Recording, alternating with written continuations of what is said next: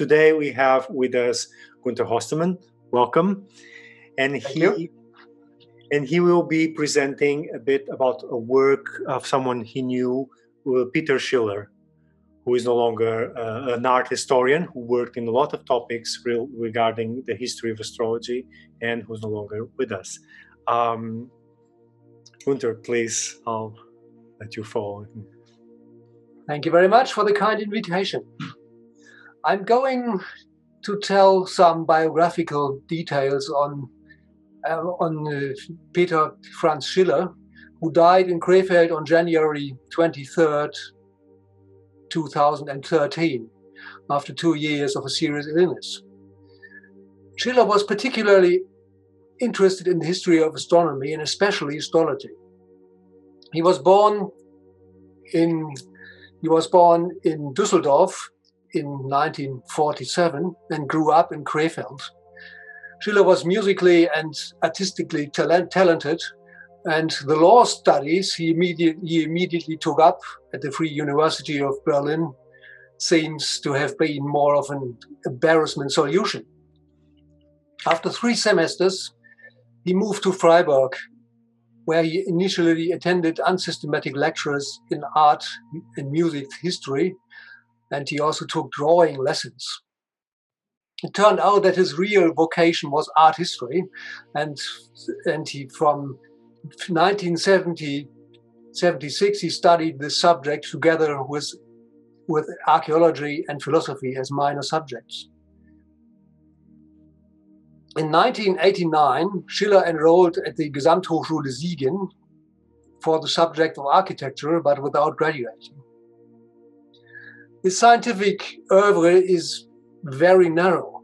Apart from a brief stint as a research assistant at the University of Freiburg, he never had a job and worked for a time as a translator of art books and non-fiction books. Yet the originality and quality of his scientific work could have paved the way for a brilliant career. His doctoral thesis on the relationship between architecture and astronomy in the work of Andrea Palladio, finished in 1985, was already highly original and, and astute. And Schiller was able to add a whole new facet to the seemingly endlessly written off field of Palladio's architecture. I have the, the version here. This is mm. the copied version, which is in some university libraries.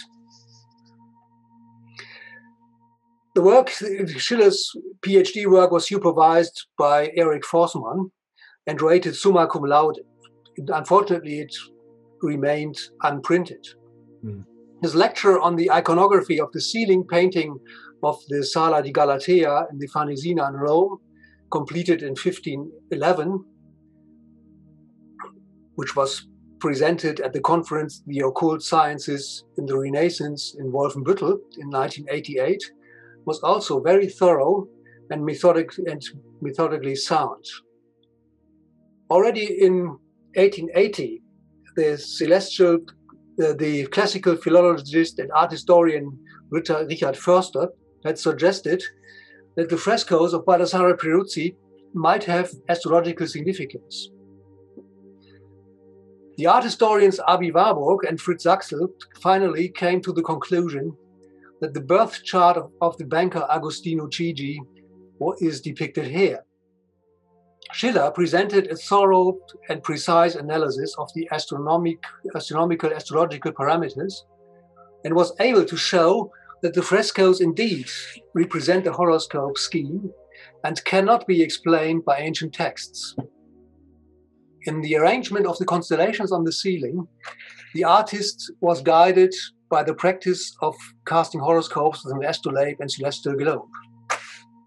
Unfortunately, the publication of the conference proceedings dragged on for three years. And in the meantime, an essay by Kristin Lippincott appeared in the Journal of the Warburg and Courtauld Institutes, in which she arrived at the same conclusions.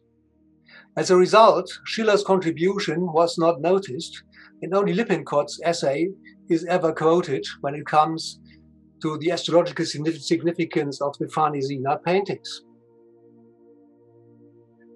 Between 1981 and 1989, Schiller visited the Centro Tedesco di Studi Veneziani several times and spent almost three years researching in Venice. One fruit of his work in Italy was the reconstruction of the original planting of the Botanical Garden in Padua, opened in 1545, according to astrological considerations. After completing his, his doctorate, he worked in computer programming with the intention of providing historians with suitable tools for interpreting celestial, so called celestial sources, himmelskundliche Quellen in German. And for 1987, the publication of the astrological house tables for the historian was initially planned but remained unfinished towards the end of the, of the 90s of last century, Schiller had completed an excellent computer program for the recalculation of historical horoscopes entitled Geschichte der Himmelskunde. Well, or to speak, well, translate literally, his history of astronomy, so called, which you can see here. This is the booklet with an inserted CD ROM. this program uh, was this program was published with a highly practical introdu- introduction, but unfortunately, it was not possible to win renowned scientific publishers for the publication. Hmm. The subject matter seemed too specific, and the potential clientele so too small. Hmm. So Schiller founded the the Clio Verlag in 1998 to market it by himself. Unfortunately, the very useful program did not find the distribution it deserved. It is only available in Rostock University Library, the German National Library, in Basel, and in the Library of the Oriental Seminar in Zurich. The copy has also been presented by me to the Library of Technical University Berlin. Peter Schiller was of a rather reserved nature and hardly cultivated any professional contacts. But he always proved to be very helpful and very cooperative. During the prepar- preparatory research work for my habilitation thesis on Heinrich Rantzau, he willingly made the then published, unpublished program available to me, and it passed the acid te- test, so to speak. Mm-hmm. We have had numerous fruitful discussions, and I benefited greatly from his profound knowledge. Thank you. And it's very important for us to know the extent of the work of these scholars because sometimes when we are researching, we only know one article or one book and here we have the possibility to know all the all the all the work mm-hmm. that they have written yeah. research. So this is very important. Yes, yes, and not not only his contributions in interpretation in art history, also the software. It's still a tool that we need today. Yeah, it would be. we have a, we have a basic technical problem. I already told you this uh, this program is of the late nineties, and it is it it is has been. I think it's also for Windows, mm-hmm. but it is a basically DOS program. Yeah and let's see, let's look it up.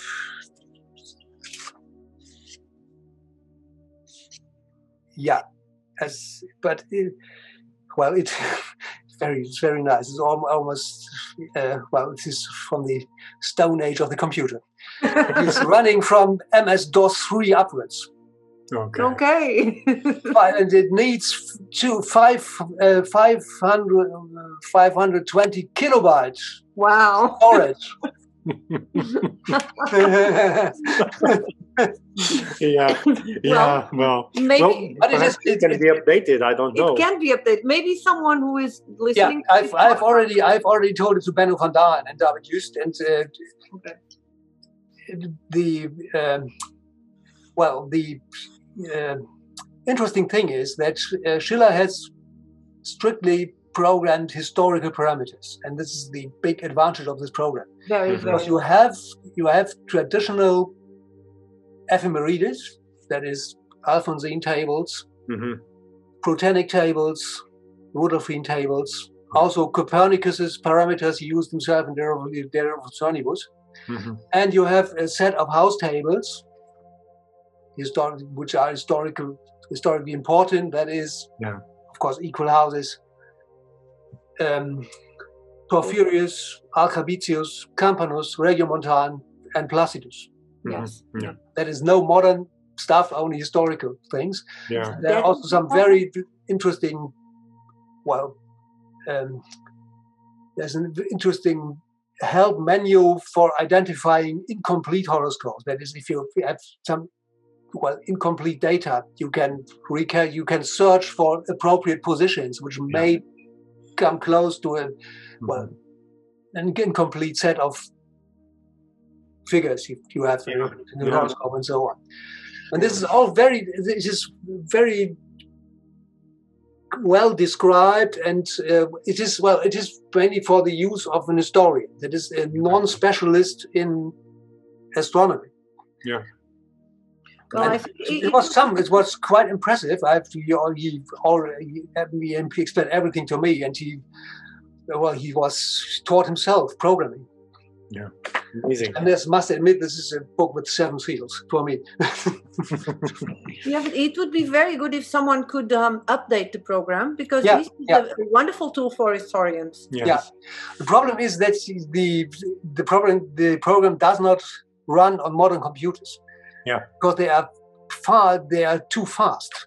Yeah. No Maybe longer. there are ways of. Uh, um, Probably you need, you need an old-fashioned notebook, preferably from the from the 90s. I have I have one here available, and uh, a Pentium uh, Siemens notebook, and uh, what was I think the storage, the hard disk has, I think it has 800 megabyte, which was Very much. Very Wow. a good. huge apparatus at this time. yeah, yeah. yes, Yeah. I, I'm. I'm sure that when you bought it, it was like the, Top the, of the- top of the top top. Yes, and was it was uh, I think it's uh, it was really really expensive at, at, at this time. Mhm, mhm. Yeah. Yeah, but perhaps perhaps something can be done. I'm not no Yeah, expert yeah. on programming. Yeah. It would be interesting to to to recover this tool because it would be indeed a a, A wonderful a tool. wonderful tool and Wonderful. a must needed tool for for for ster- serious historical research on this kind of data. Let me let me say something. If someone who is listening to this podcast knows how to do it, please contact us yeah, or Yeah. Yeah, Yeah. of course, of course, yeah yeah, yeah. Certainly. Yeah, it would be wonderful. Okay, we will leave the um, the list of his publications in the description. Yes, And thank you very much. and much. some some biographical data. I will I will send the obituary, the picture, and uh, also the bibliography to you. Thank you very much. Yeah, Yes, thank you. you're Thank welcome. you for for this.